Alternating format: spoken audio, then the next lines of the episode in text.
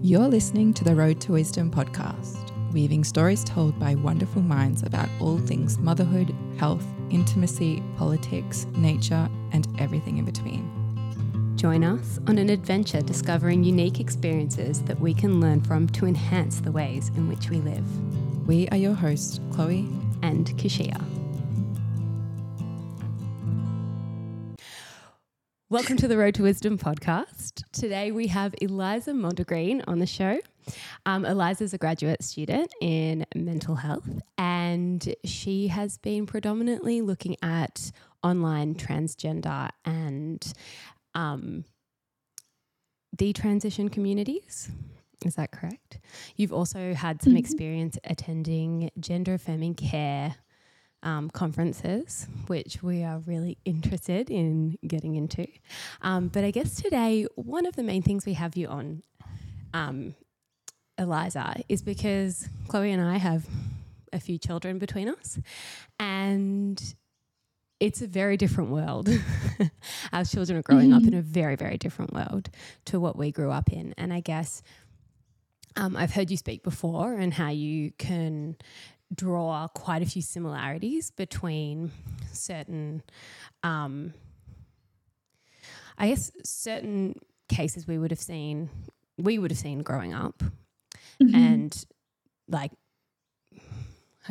how would I phrase this Do correctly? like when we grew up, we went through like natural phases of. No, like we still saw things like bulimia would be around the oh, school yeah. and mm-hmm. anorexia and like these kind of issues that depression still happened um, but i feel like the the landscape's changed somewhat significantly and we're mm-hmm. seeing those kind of like people who would have fallen into those cohorts maybe falling into something else now that is quite novel still i would say um, for us anyway here in australia um, yeah but I guess we wanted to get you on just to understand it a little bit better, and because you are quite quite well versed in in I guess all of this information.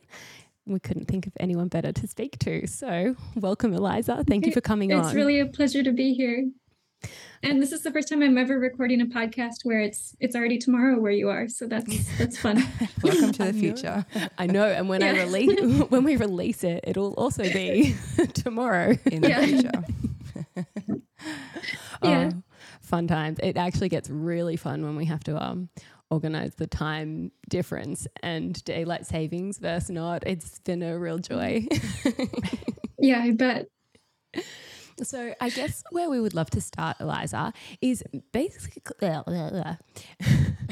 is basically how you got into finding yeah these communities and researching them. Sure. Um, I mean, I like a lot of people.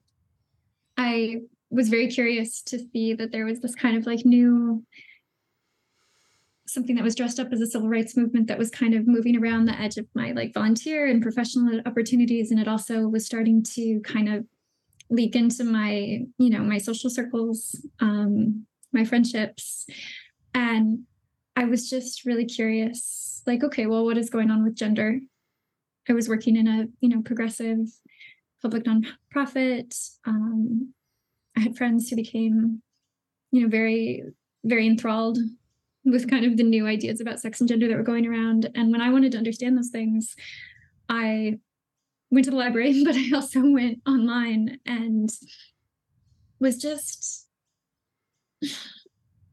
I was I wanted to understand what people were saying about their experiences of coming to identify as transgender and deciding to transition and this seemed like the introvert's way to do that. And the more time that i spent in these communities the more it was like okay this is a really interesting from like a kind of an anthropological perspective that you're like learning about this new local culture and what are its norms and what are its taboos and what are its like expectations and trajectories. And i ultimately decided when i went back to grad school that that was what i wanted to study because i felt like it was really poorly understood.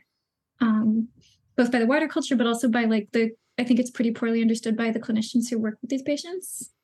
Mm. Uh, so that was, that was a big motivation for me was to just try to um, bring what's happening online out and you know translate it into basic english that hopefully everybody can understand and hopefully it's useful yeah and uh, like just to add a lot of clinicians are what our age and older like you're not getting young cl- clinicians going into these practices who have grown up with these online communities that can get quite out of hand. And I guess we see it a little bit in social media, but I have only heard about how like the the chat like group chats and um, mm-hmm. Those kind of meeting places for people to converse and share their stories. And I mean, I'm sure there's a lot of positives in that as well, um, depending on the group. But yeah, how negative it can get. And mm-hmm. um, I don't know. Uh, w- like we didn't grow up with that. So I'm just guessing okay. that most of the people who would be treating for gender dysphoria also haven't yeah. haven't done that research. Yeah, I mean there is something of a generational divide. Like I definitely grew up with like the Harry Potter between most clinicians and I think where most of the patients are these days. Um, so I didn't grow up with um, the kind of online identity communities that we see now and that we see not just just with trans but with so many different um, kind of diagnoses and ways of relating to the world but i definitely grew up with like the online harry potter fandom which gave me a taste of just how fanatical and like all engrossing those communities can be and the kinds of needs that they seem to serve for people who might otherwise be pretty isolated or maybe they just struggle to fit in offline Mm, yeah. And so yeah. when you jumped into gender studies, or more or less having a look at these yeah. online transgender communities, um, wh- what were the main things that you were seeing? So I was really interested. I wanted to see what kinds of evidence young people would use to say that they were trans. Like, what did they think what what evidence did they find in their own lives that was like okay this is the basis for this kind of radical re-understanding of who i am mm-hmm. and what my place is in the world. And i think one of the first things that struck me was how familiar the things that these girls and young women were talking about were.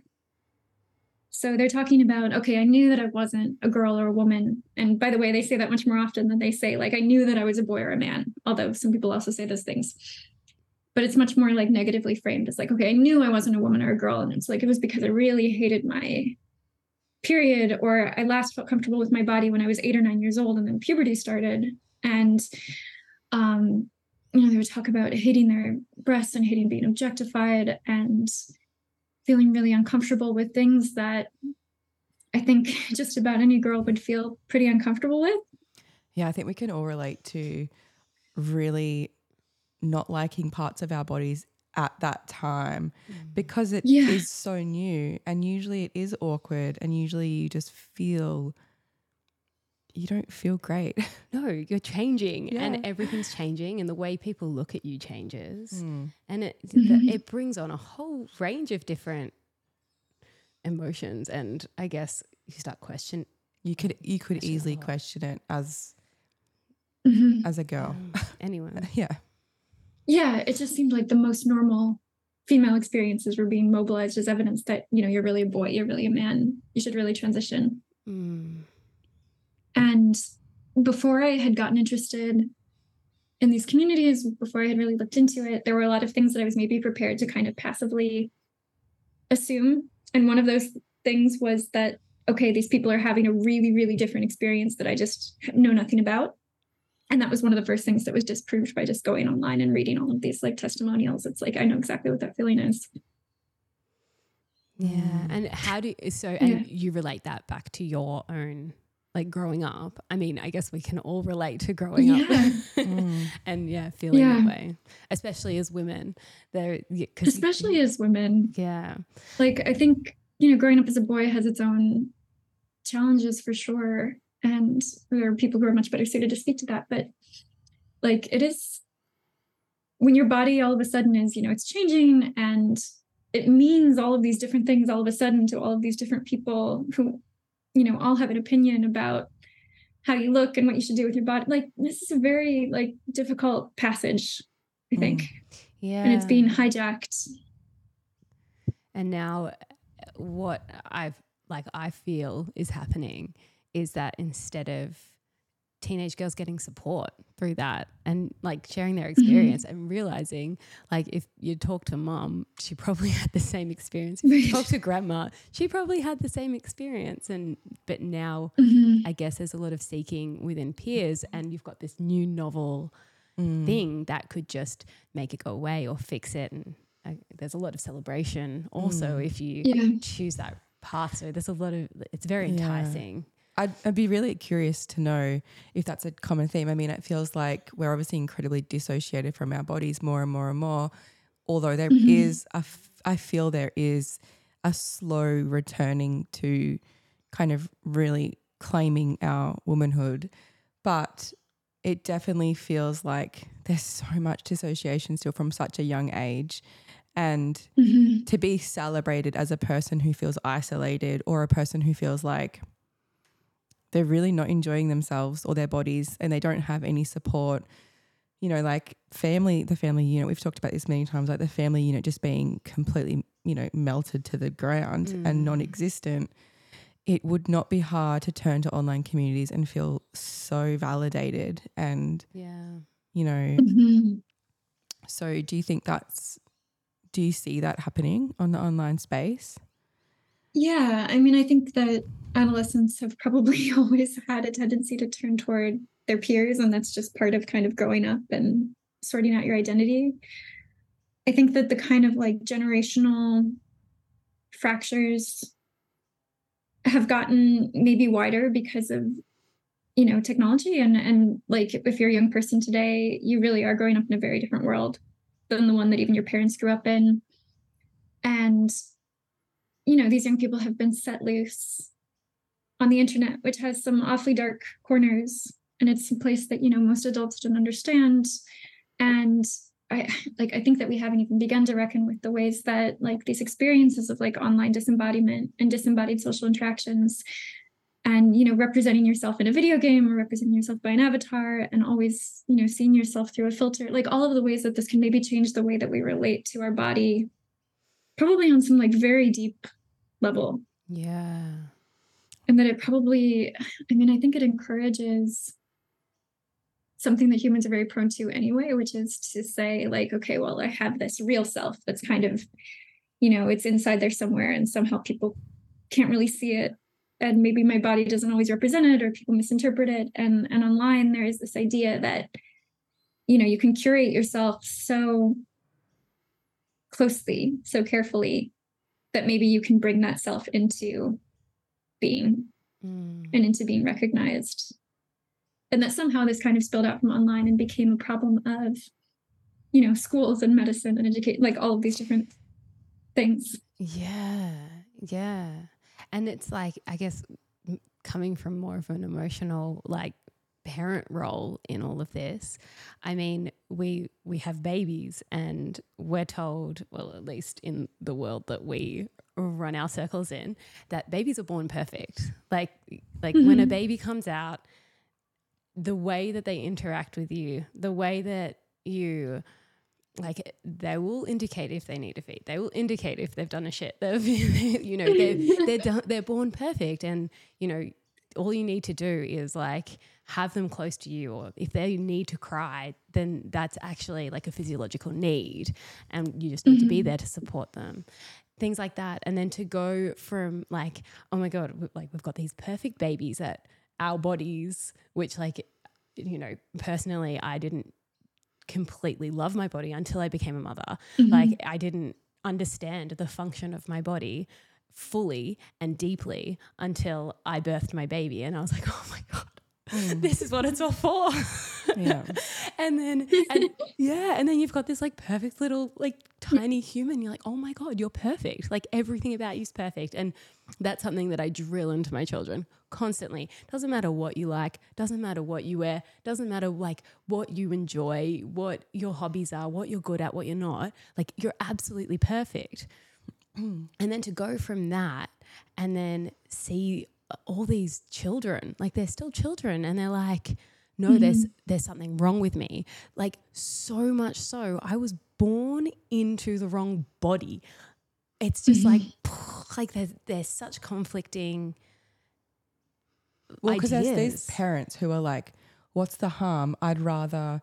have a trans child than a dead child, I, I which can't. I really, really don't like reading because it seems really um I don't even have the word it, for it. It takes the nuance out of it. Like, yeah. it, like they're, they're your only option. But as a parent, you just accept that well, th- there's a there's a fault. There's something wrong with your child, and you support that, and you'll do whatever it takes to yeah to, to, to change that. But um, I'd love to know about or kind of hear from you about in what's inside communities in terms of like the dialogue with people's because I know you've spoken a lot about doubt and how that translate mm-hmm. in the communities. Um, what do you see? What's the dialogue like in terms of people yeah. doubting themselves or not being sure? Yeah, I would say that like the subtext of these communities is doubt that is never exhausted and never resolved. Um, and the ways that that is handled, because it's a very sensitive subject, are interesting. Um, it's like basically when you have something that is taboo, the whole idea is that you have this like package that you put around it, and it's like it's how you deal with it within the community. So for doubts, doubt is really, in a lot of ways, it's pathologized within online trans communities. Um, so if somebody is feeling a doubt, like I'm not sure that this is the right idea, or I'm not sure I'm really transgender, or something like that, or you know, it seems like things are getting worse since I transitioned. Like these are all things that you would see every day in these communities. Um, just the most absolutely serious, basic, pervasive doubts and people will air these and then they'll say like but this is just my internalized transphobia right and the community's role is basically to say yes this is just your internalized transphobia and when you overcome that mm. which you have responsibility to do because it hurts you and it hurts the community it hurts other trans people then you'll feel better or that you have a responsibility to yourself to kind of like to take the next step and then things will be better mm. or that if you feel like an imposter it's not because you're pretending to be something that you're not, which should always be the most parsimonious explanation. It's because you have, you know, imposter syndrome. And that's something that you need to get over. It's not something that you need to explore. It's not something you need to take seriously. It's something you need to get rid of. Wow. Um, and they'll talk about it as, you know, there'll be intrusive thoughts is a really common way to talk about doubt. They'll like it's an OCD fixation to wonder you know, to say, well, am I really a man or is this really working? Yeah. And just just for a little bit of clarity, Eliza. So I mean, sure. I know that you um you've gone more into the women transitioning to men mm-hmm. circles. So when you when you see um these women, trans men, um yeah. I'm going to get this wrong and I'm not trying to offend anyone, but I'm I will accidentally get it wrong. um, so when you see these women come into this space, have they already begin like begun the process of transitioning to men, or are they coming in to kind of suss out where they're at and if that is the right mm-hmm. path for them, or are they already there and they're just talking about the end of transition, like I guess dem- emotion and experience? Yeah. Uh, people seem to join when they're questioning and then they stay.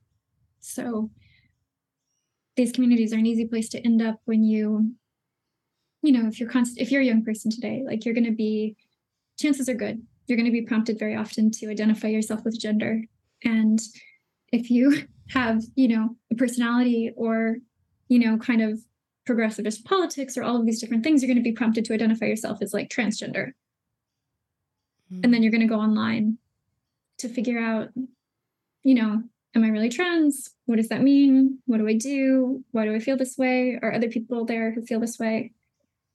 And that's really the stage that i see people kind of entering and getting socialized into these communities is you know as they are kind of test driving and solidifying those identities wow, wow. it seems like a I don't want to say the word trap because it's it's not the right word, but it it feels like once I, you enter, there's no way to get yeah. out. And then, so I mean, if you look at Ab- Abigail Shrier's work, her she mm-hmm. spoke a lot on like the social contagion of these mm-hmm. concepts. Mm-hmm. Um, and again, I think she focused on teenage girls.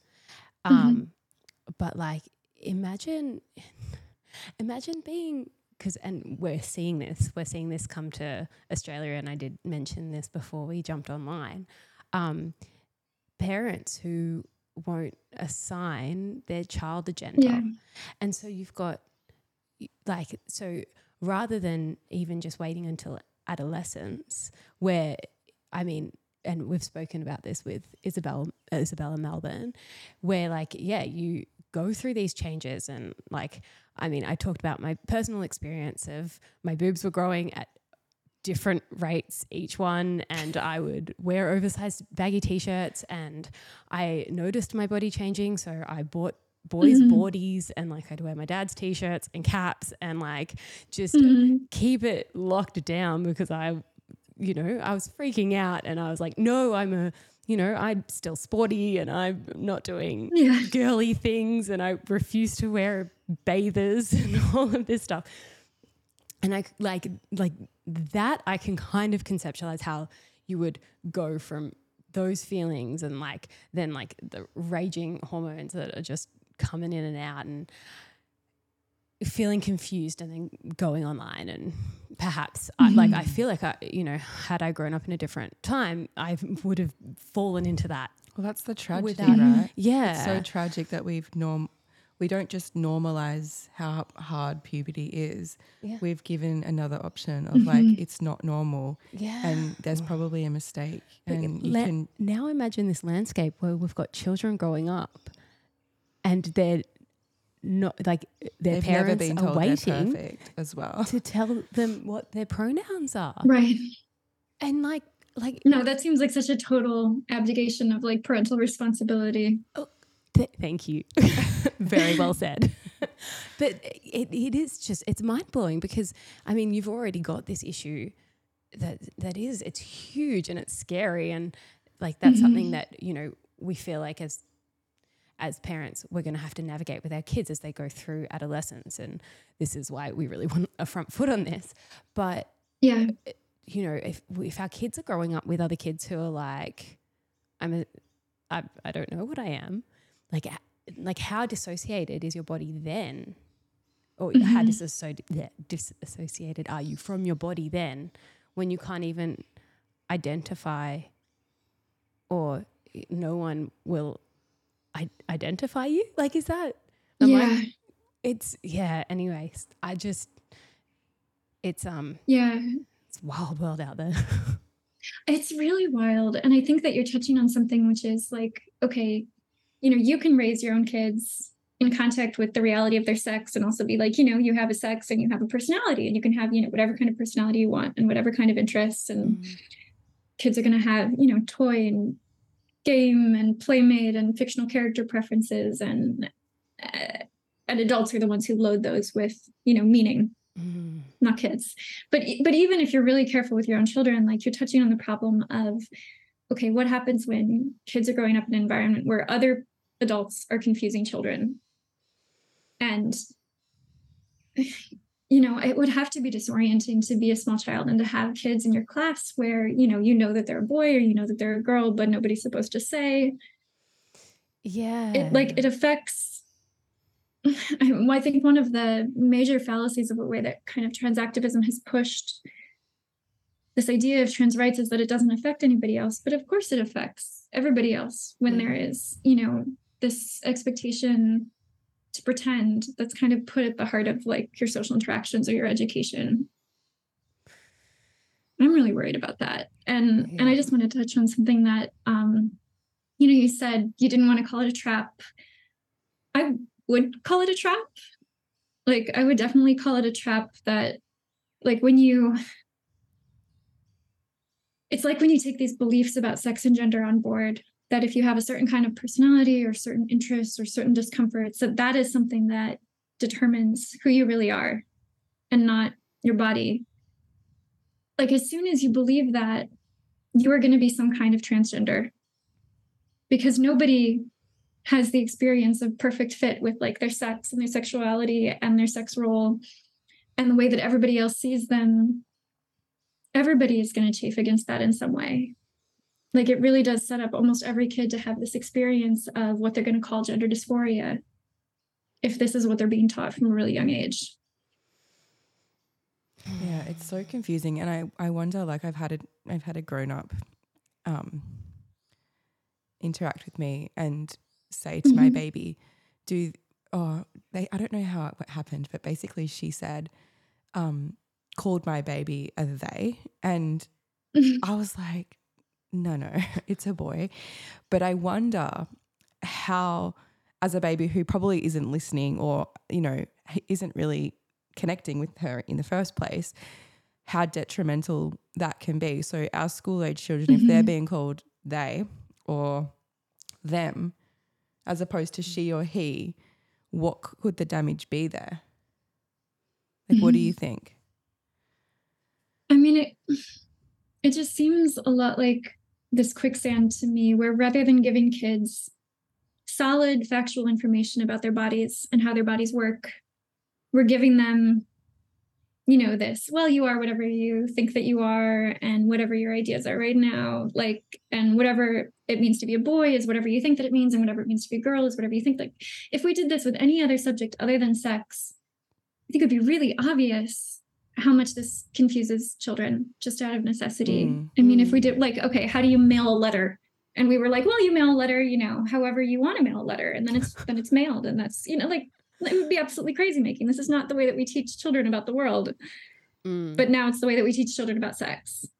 Yeah. And you know what? In modern parenting, we see, we see, actually do see that a lot, like even with just discipline. And we talk about this a lot. Like it's now just like, oh, discipline is whatever you think, like whatever you want it to be. it's just you discipline your way. And however that is mm-hmm. for you and your family is the right way. And it's like, well, discipline's pretty black and white most of the time. Yeah. There's like abuse, of course, and then there's and then there's teaching there's child teaching your child to be safe and, and, giving them a correct moral compass exactly so that they can navigate the world in, as a like as a half decent human yeah. being mm. yeah so how much of this do you think is just confusion within online communities and youth just really not knowing you know or having had learnt about their bodies or having the support in their homes or you know close connected families versus how politicalized and pushy mm-hmm.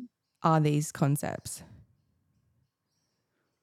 um i'm not really sure how to answer that can you so i guess sorry can you no no that's okay so i guess like do you think inside online communities there's more like a genuine confusion because of the lack of support or knowledge or education within their homes or their schools mm-hmm. versus mm-hmm. the political picture. And it's obviously very big in America. Everyone's, you know, celebrating mm-hmm. and pushing this ideology. And I wonder inside communities, do you think more people are just genuinely confused or they're feeling like, oh, well, everybody is feeling this way. Maybe I am too. I guess like the kids that make it out alive. what are we seeing? Like, what are we seeing? Mm-hmm. Are there any um, solid? Is there any solid evidence backing like a child that makes it out? Knowing who they are, being strong within their body, being like, this is my temple, mm-hmm. I have to look after like this. The ability to critically I, analyze yeah, inside like, these communities. Like, this is what I got working with it, versus mm-hmm this is wrong. I need to change it, fix it, slice it, chemical it, hormone it.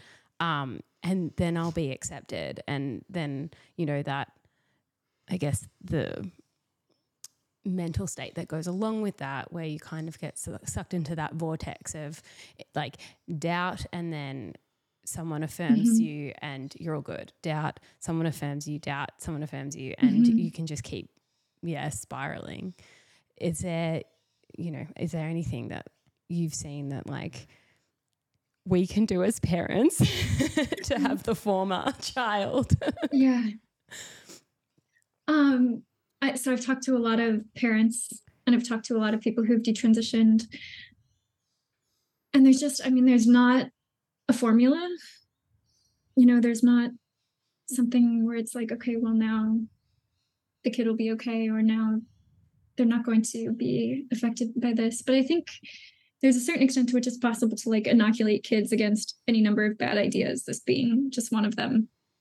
And, you know, that's talking about what they're going to run into at school or, you know, finding respectful ways to help kids navigate situations that are going to come up you know when when classmates are so socially or medically transitioning and being like you know this this child may be transitioning and we can use you know their new name and we can respect them as an individual and be kind to them. And they're not changing their sex you know like this kind of like helping children to stay clear on reality while also navigating social situations in which the incentives are on denying reality yeah because that um, it's such yeah. a hard um that's i mean even that in and of itself as a parent i'm like that is so hard to navigate because mm-hmm. the idea that anyone can change their gender is more or less a fallacy like you might mm-hmm. think that you feel like the opposite sex but you actually will never know that because how do you know you, you can't you you were born and you are what you were born and you, that will be the way you experience life so mm-hmm. to then explain to a child like okay so yeah your friend is was a girl and now wants to be a boy or now and right. so we're going to use these yeah we're going to mm-hmm. use these it's pronouns. Sticky. Yeah, it's so and, sticky. And th- it's like, really tough. That's just something so hard for like kids are never getting enough. There's yeah. a lot. Like the questions that my eight year old daughter asks me, I'm like, oh man, like I'm exhausted. and this is just like like simple, basic. Like where do fairies live? Yeah. You're like, I don't know. Why buddy. doesn't my friend believe in unicorns? And I'm like, oh, we're not there yet. Like but I like I've got it, it, I mean, that is just big in and of itself. And then, you know, add this whole other novel, mm-hmm. like social, yeah, somewhat bizarre situation on top of that. And it's really, um, oh, I don't, it's, it's going to get, it's to get real What sticky. do you think from a mental health standpoint, the consequences of this will be later on. I mean, I don't know if this is a true story or it was just clickbait, but I did see um, a gay couple who had a baby, obviously through surrogate, and at the when the baby was two years old, he was basically saying, um, "We knew that he was a her because at two years old he was just having, or she or he mm-hmm. was having." the worst meltdowns and crying and angry and like all of these things. And so we knew that that was probably what was happening. Like, so oh we changed, gosh. like when, and, and, you know, that's just skimming the surface of the story by a long shot. But mm-hmm. what, I mean, what what's going to happen for the? I mean, obviously, by the way, it's very normal for a two year old to lose their shit. It's it's right. like happens. I don't. I've never had a two year old, but like I've met a two year old, and, and they're pretty the unstable. they're nothing, pretty unstable. Hey. Um, and then also, you know, that's obviously an extreme situation and version of this situation. But mm-hmm. for, you know, obviously you've been, you've exposed yourselves to the detransition community, and I have too, because I've always been incredibly curious about what's happening for these people because they seem totally gaslit by their, you know, the LGBT mm-hmm. community because they're suddenly like the enemy. And I follow a few folks who have detransitioned and they're having the hardest time. They are mm-hmm. having extreme health conditions. Um, from obviously all of the synthetic drugs that they've had to take, like a concoction daily, their surgeries, um, and then obviously their mental health on top of that. And so I just feel super concerned about the mm-hmm. consequences mm-hmm. of allowing this and pretending this is completely normal, normalizing it from such a young age, and then the onslaught of mental health concerns that not, are to follow. Not even just mm-hmm. mental health. Like I'm, I think if society, was, it's a society it ripples out into society. Obviously, like it will be. Yeah, but if this was an issue of purely mental health, I think I think we, you know, we wouldn't I say this with a grain of salt, but we wouldn't need to take it as seriously as you know, it's not just mental health, it's this like whole social contagion that's mm-hmm. like created an industry where we're per- we're doing permanent medical damage to people like totally so it's a, men- it's a physiological yeah, and mental health problem. and when you fall when you fall into this yeah into like if you jump on this train down this transition line as a kid okay well maybe it's a social transition but then you mm-hmm. know they grow up and if they're continuously pushed into this or reaffirmed reaffirmed reaffirmed even if they have doubts themselves then you know they're taking synthetic hormones, which have just an absolute obscene amount of possible side effects. Then they're changing their bodies and like medically mm-hmm. changing their bodies. They're, you know, castrating themselves there. And like this is where it's like you got to stop it earlier or make sure that you've got the right interventions in place early or you're not pushing the wrong thing like i'm sure mm-hmm. i'm sure that there are people out there who do benefit from medical transition i don't think it's as many as what we're seeing and mm-hmm. and i i think that you know, is proven by the number of people we're seeing detransition now. Or, I mean, I don't have the numbers on it and I've derailed the conversation a little bit. I apologize. but I like, I was really curious. Like, once, you know, um, like you said earlier, you know, you've got, you can either have a trans child or a dead child. Well, like, how many of mm-hmm. these kids? Uh, like have we have we stock taked what the suicide rates are pre, post, if they hadn't, if they had? Like, do mm-hmm. we actually have those numbers to be able to say lines like that? So, there has been very little good research, good long term research on most of the serious questions that come up about, especially medicalizing kids. Um, one thing that older research suggests is that, you know, suicide is still pretty rare. It's basically on par with, you know, patients who have other serious mental health problems, which I think is the way to think about gender dysphoria and trans identity. Mm-hmm. Um, and the other thing is that, like, that research has found that the suicide rate is pretty consistent across all of the stages of transition. So, transition is sold as suicide prevention, and parents, like you said, have been, you know, they're put in this terrible position where they're you know they're being presented with this false choice between you know do you want a live child or a dead child? Like of course like your greatest fear is that something will happen to your kid. Of course you want a live child. But you know that the studies just don't support the idea that that's actually the choice. Like in the past before this was really like culturally promoted before it was really you know everywhere in pop culture before it was being taught in schools the vast majority of kids who had much more organically developed this kind of distress and this kind of cross-sex identification it you know it resolved as they went through puberty and came to accept themselves and their bodies. And a lot of those kids were just gay. And now that we have this like massive cultural recruitment into this kind of distress and this kind of trans identification i would expect you know that if it weren't reinforced socially and then medically um that the detransition and desistance rates would be even higher, right? Mm. Because these aren't kids who came up with this idea, you know, kind of on their own. These aren't kids who are highly gender nonconforming, who might come up with that idea, of, you know, without it being suggested to them. These are kids who are having it suggested to them all the time. Yeah. And not just yeah. by parents or family members. It's and like not the just culture like, parent, like yeah, the culture at large. Mm. Yeah. Oh, well, I guess that would kind of lead us down the road of the medicalization of these children. Mm-hmm. And uh, even, I mean, I guess you've seen adults go down this path as well.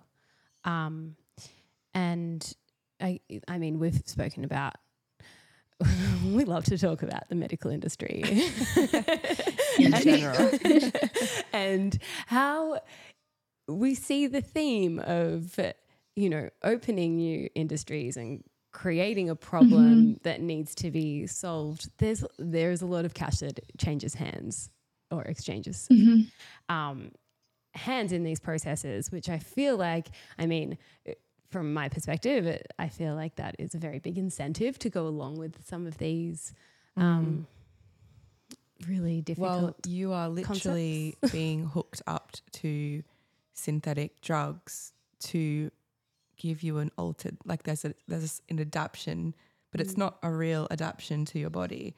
It's not like you take synthetic hormones to become a man. It's like an altered, right. adapted yeah. moment that needs to have a an, a daily uptake to sustain itself.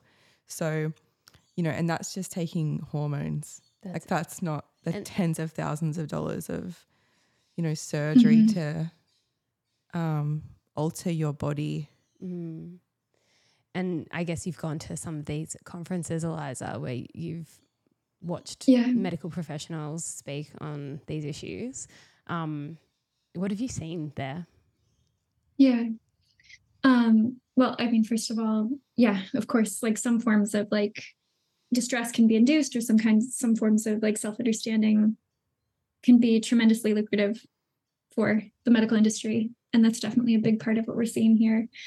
Um, it's not all of it, but it's a like, yeah, it's a huge contributor. Um, so at this point, I've gone to a couple of different conferences of medical professionals who work in this area. Um, and one of the things that is there's a lot that's really interesting from going to these conferences. Um, one of the things that was most interesting to me is people will talk very openly about kind of their own process of socialization into providing gender affirming care, and that this is a process of overcoming their own doubts about what they're doing and their own qualms about what they're doing. And so uh, last year there was the World Professional Association of Transgender Health Conference in my city. Um, there was a discussion about some things that are on the very um, contentious edge of transgender surgery. So things like nullification surgery, where oh, like you just cut everything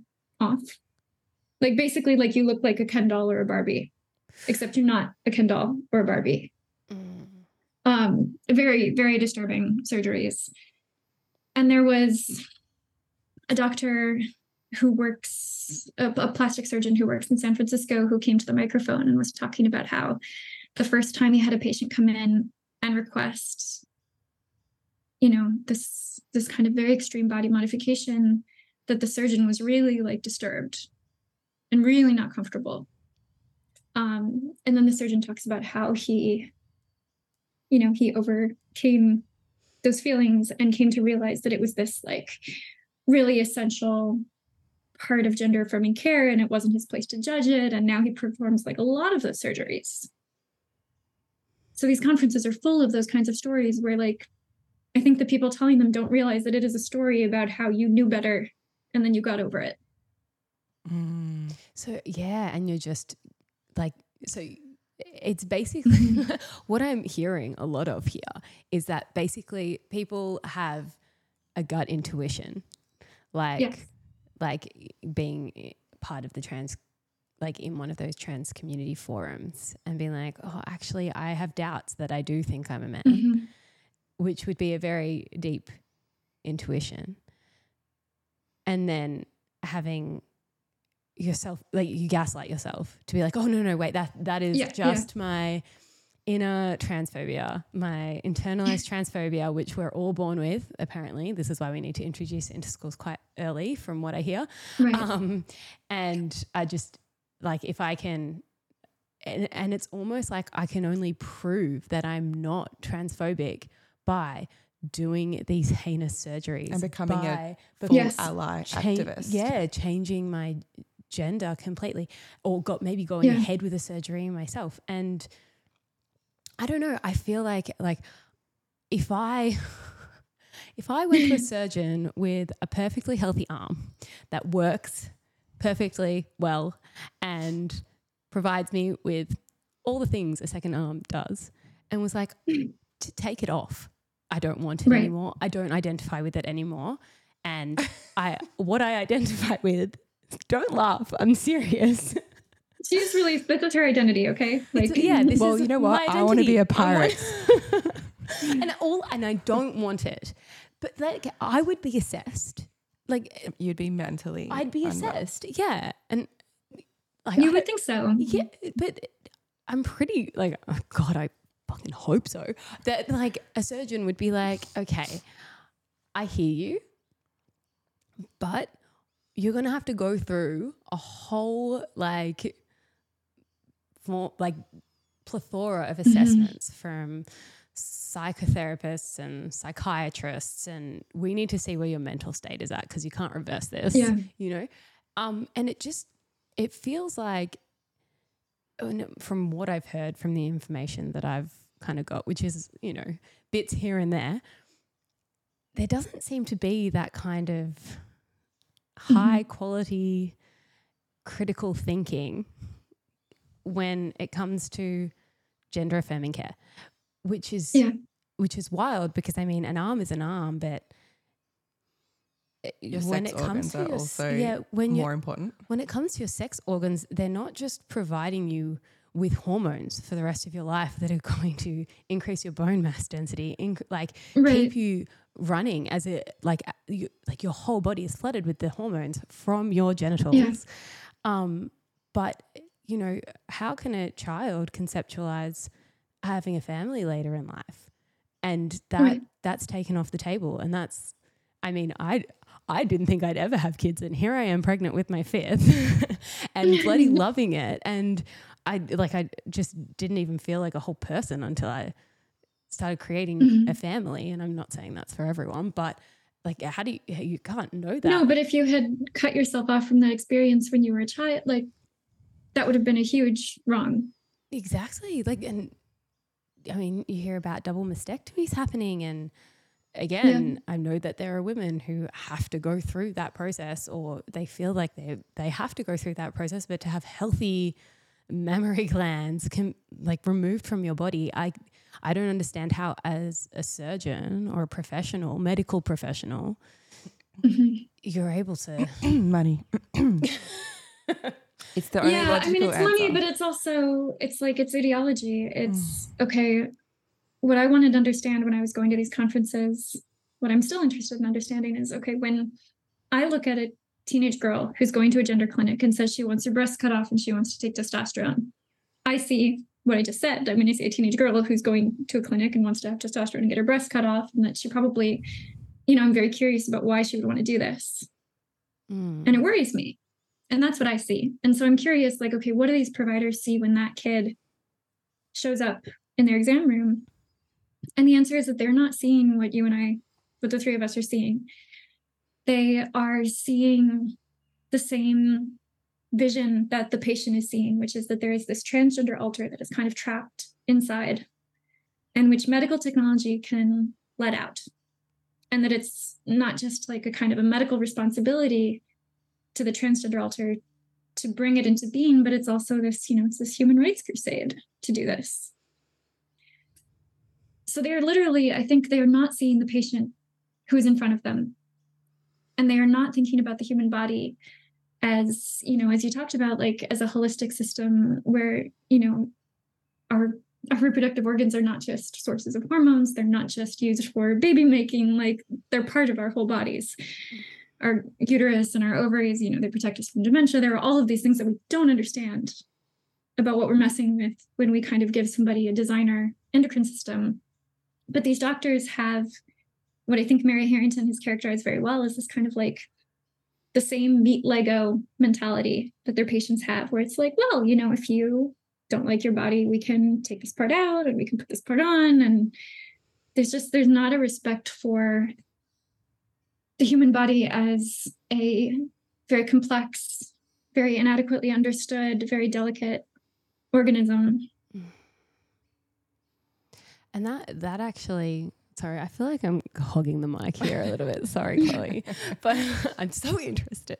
Um, but it does it kind of brings to light as well because something that I did see growing up. I had friends getting breast implants. It was like the okay. big thing, and you know, I, I mean, we all know we live very close to the Gold Coast. So most of the Gold Coast is Botoxed.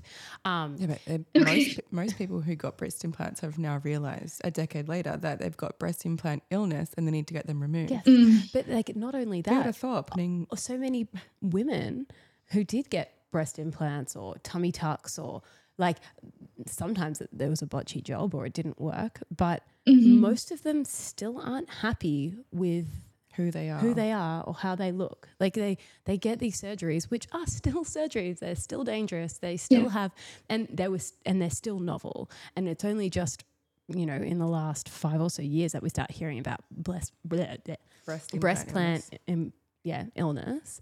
Um mm-hmm. and thank you. Um yeah which you know is, has been huge. But it's mm-hmm. um yeah, I, I feel like surely, especially our plastic surgeons can look at that and be like, okay, so I I changed this woman's body, mm-hmm. and it didn't help her mental state. Like I think in very mm-hmm. rare rare moments, it helps the person's mental state and yeah their love of their body and like and, and surely you can like use your critical thinking and be like, so at least you can take, you know, breast implants out. You can't mm-hmm. sew a penis back on. Like it's just right. Like how anyway, it, it is and it's really concerning that that there are these conferences where there's like this mass gathering of affirming this gender affirming care. It's mm-hmm. um it's it's interesting. I think it's a really important note for everyone to take home because I mean mm-hmm. we could extrapolate from this current scenario which is terrifying in and of itself, but I mean that like what what lengths can the medical system go to if they can be captured so easily by something that seems quite illogical? Yeah. I mean, when you're talking about kind of cosmetic surgery more generally, like there's a lot to say about that. Like, for one thing, I think that these are just cosmetic surgeries. When we do, like, I don't think that they're medicine. Um, for another thing, like, cosmetic surgeons are meant to screen for things like body dysmorphic disorder, or basically, like, okay, does the patient have unrealistic expectations for surgery? And if a patient has unrealistic expectations for surgery, that is supposed to be like a contraindication for surgery. We shouldn't do it. Transition, by definition, is an unrealistic expectation for surgery.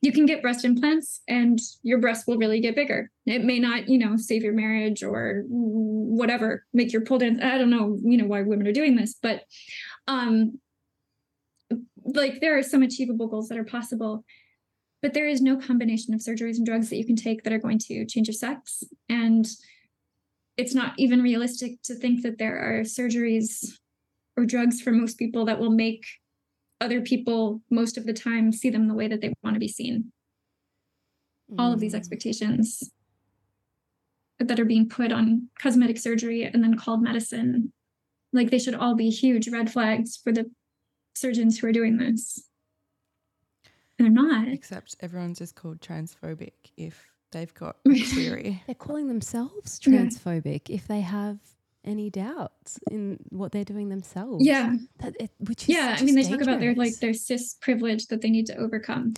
Oh no. Well, I I don't even understand that. Like so we have a privilege if we feel like we accept our bodies as they are. So could it no, maybe I won't ask that question. It could be, but I'm, I am. I'm genuinely curious. I might delete this later. okay. But I'm genuinely curious if if it was a trans surgeon who was mm-hmm. like, okay, I've transitioned. I I did it as an adult when I 100% knew, and I do actually feel better in my body, and I'm a surgeon. Mm-hmm and I work with trans youth and in the gender affirming care model. If that if that person turned around and was like, I have concerns about where this is going, does it then get taken seriously because they are coming within that community or do they still get shut down? Yeah.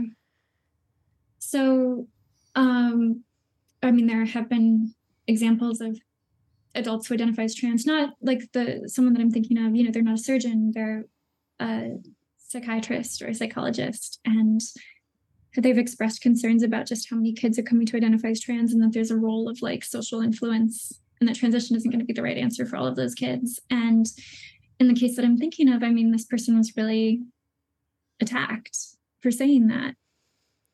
There's not, it's like if you have concerns, if you ask the wrong questions, there is not a magical identity that makes it okay for you to ask them.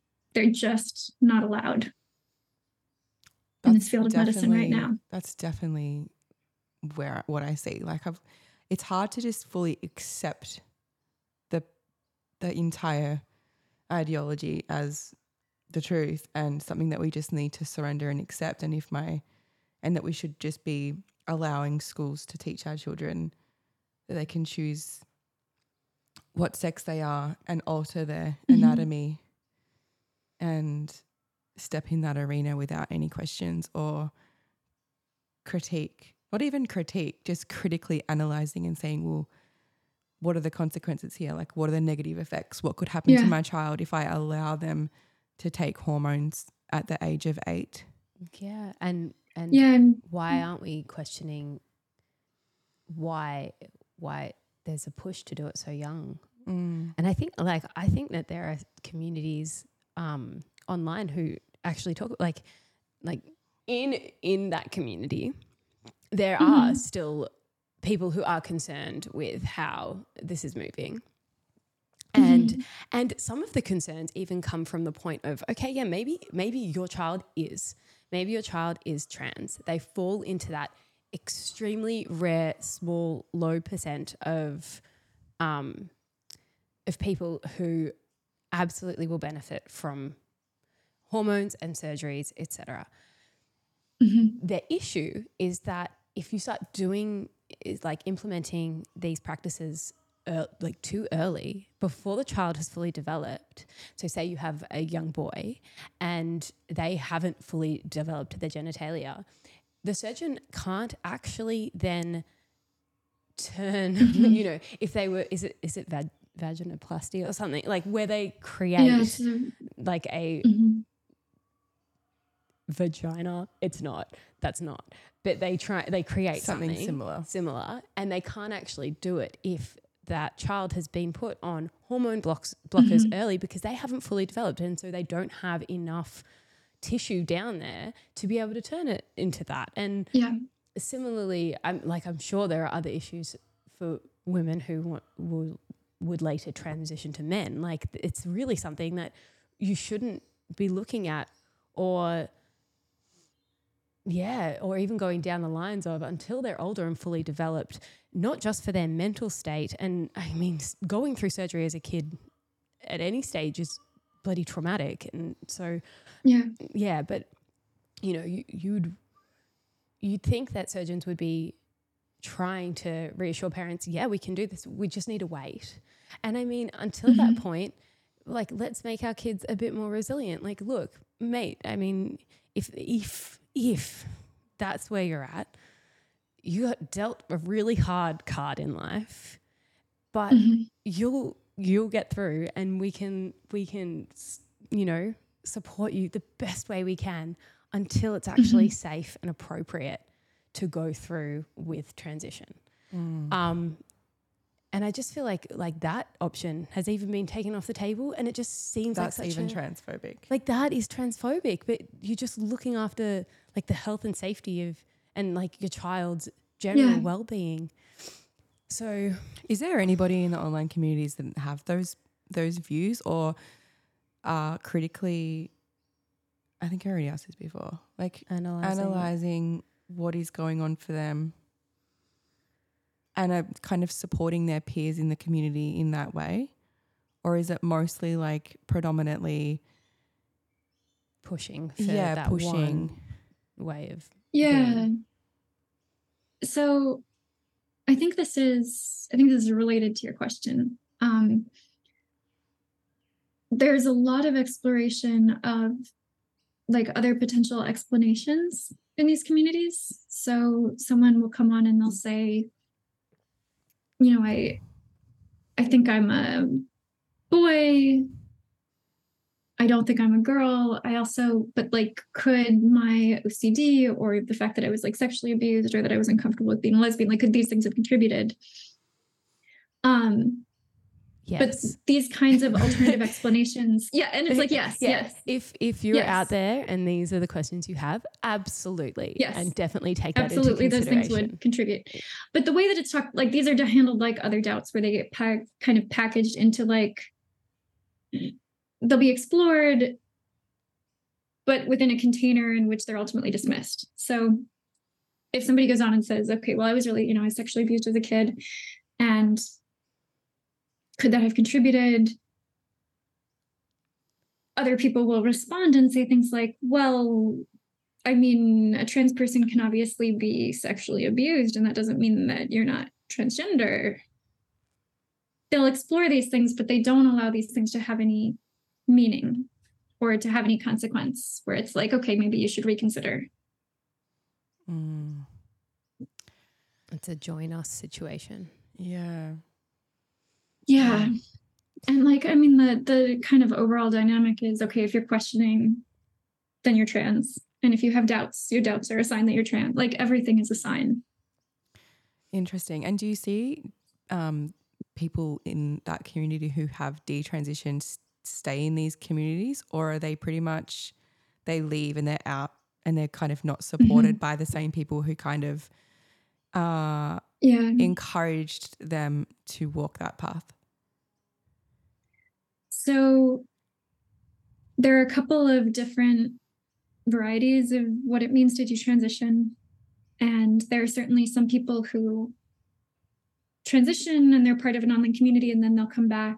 I've been seeing more of this recently and they'll say, mm, well, I decided that this wasn't right for me, but I'm still totally trans supportive. And I'm really glad that I did this and I went on this gender journey. And I don't regret that I look more masculine and that I had these surgeries. And they're kind of that kind of person isn't going to get ongoing support in a trans community, but because they're upholding the whole narrative, they'll get really positive responses.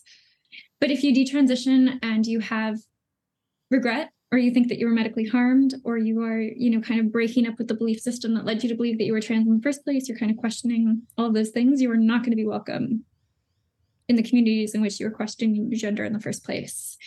And something a lot of detransitioners mention is yeah, like when you detransition, you lose completely that support network that you relied on. That's so sad. That's really and they have sad. to. I mean, they have to build a new one.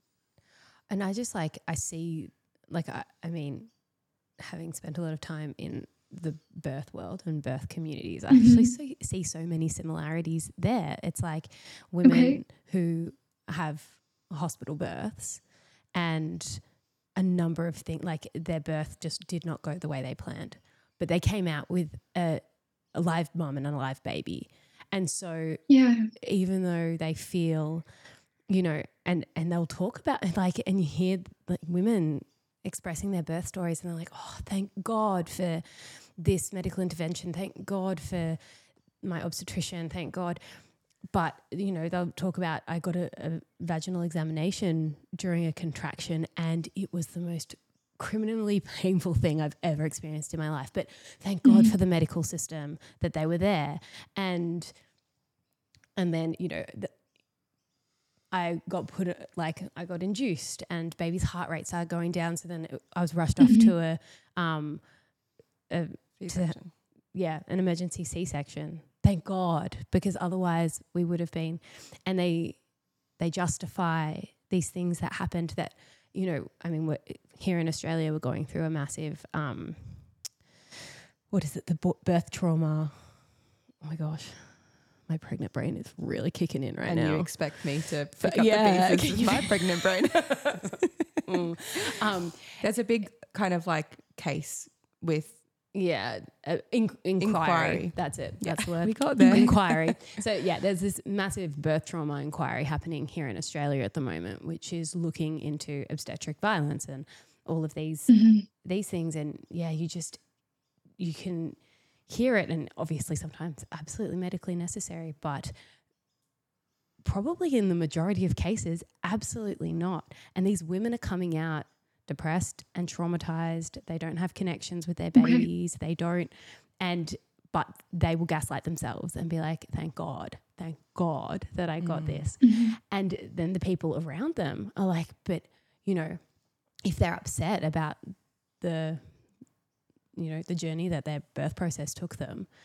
They were hoping for a vaginal birth and ended up in an emergency C-section where C-section, cesarean C-section, ugh, um, mm-hmm. where they were knocked out and weren't even awake for the process. Mm. Then then they've got their family and friends surrounding them going, yeah, but li- like uh, look, at least you've got a healthy baby. And there's mm-hmm. just all of this trauma in that that needs to be unpacked, that needs to be heard, it needs to be felt and your community yeah. is in this mindset of you were saved and your baby was saved. And I think similar similarly with the other side of the story is if you choose to free birth next time or home birth, those people are like, you aren't irresponsible. Yeah. You are on your own with this. Yeah. I can't support you with that. Mm-hmm. So I'm guessing it's, you know, it's like this, it's, it translates to the mindset. people who opt out of the, their yeah. transition. Mm-hmm. Obviously not to the same not degree the too. but there because, are very yeah. similar. No, but I can see I can see some of those similar dynamics where it's like, okay, what if you have an experience that doesn't fit, you know, the way that other people have decided it should go? How do you get support. Mm. Yeah, and it it's yeah it's minimal. It's big. Mm. It's always nice to just explore it and try to come from a grounded position and critically analyze what's going on instead of blindly upholding an ideology that can, you know, be potentially harmful and irreversible for our kids. And so um, but I think too, I think there's there are so many mums, especially mums and parents who are looking at what's happening. They're like, oh, something something in here doesn't feel right about this, and it mm. could be. Yeah. part of like your social community they're you know upholding all of this and like really into it and protect i mean I, the number of times i've seen protect trans kids and i'm like yes we we actually need to we need to protect. yeah but it means such different things yeah and yeah and so but uh, yeah it's um yeah i think it, it's the work that you're doing eliza is just so important because it does bring a, a level of groundedness and logic to the conversation that i feel is really lacking um, especially because i mean me and chloe can talk about it and get quite emotional just thinking at it like thinking of it from an parent's perspective and mm-hmm. Uh, you know I, I know who I am and I'm grounded in myself, but now I need to guide my children to, to arrive at yeah. the same destination. Yeah. So it's um yeah, thank you. Thank you so much for coming on. Yeah, thank and, you so much for having me. Yeah, and giving us this yeah, incredible knowledge and um, sharing your work because uh, it is it is super important. I think everyone needs to listen to it and um, remain open minded. Yeah, and just consider, I don't know. And there's probably a lot of parents who will listen to this having not thought about it, but feeling like, okay, that's that's why I feel uneasy about this. I'm actually I'm not the only one feeling uneasy. I don't have to shut myself down or explain mm. it away as internalized transphobia. Like th- there are actual yeah. legitimate concerns here, and I am valid in that. So, um, yes, we we thank you. All right, it was lovely to talk to you guys. Thanks for tuning in to the Road to Wisdom podcast. To join the journey, you can follow us on Instagram at the road to Wisdom podcast and at www.theroadtowisdompodcast.com. Don't forget to subscribe and leave a review. We look forward to seeing you next week with more juicy content.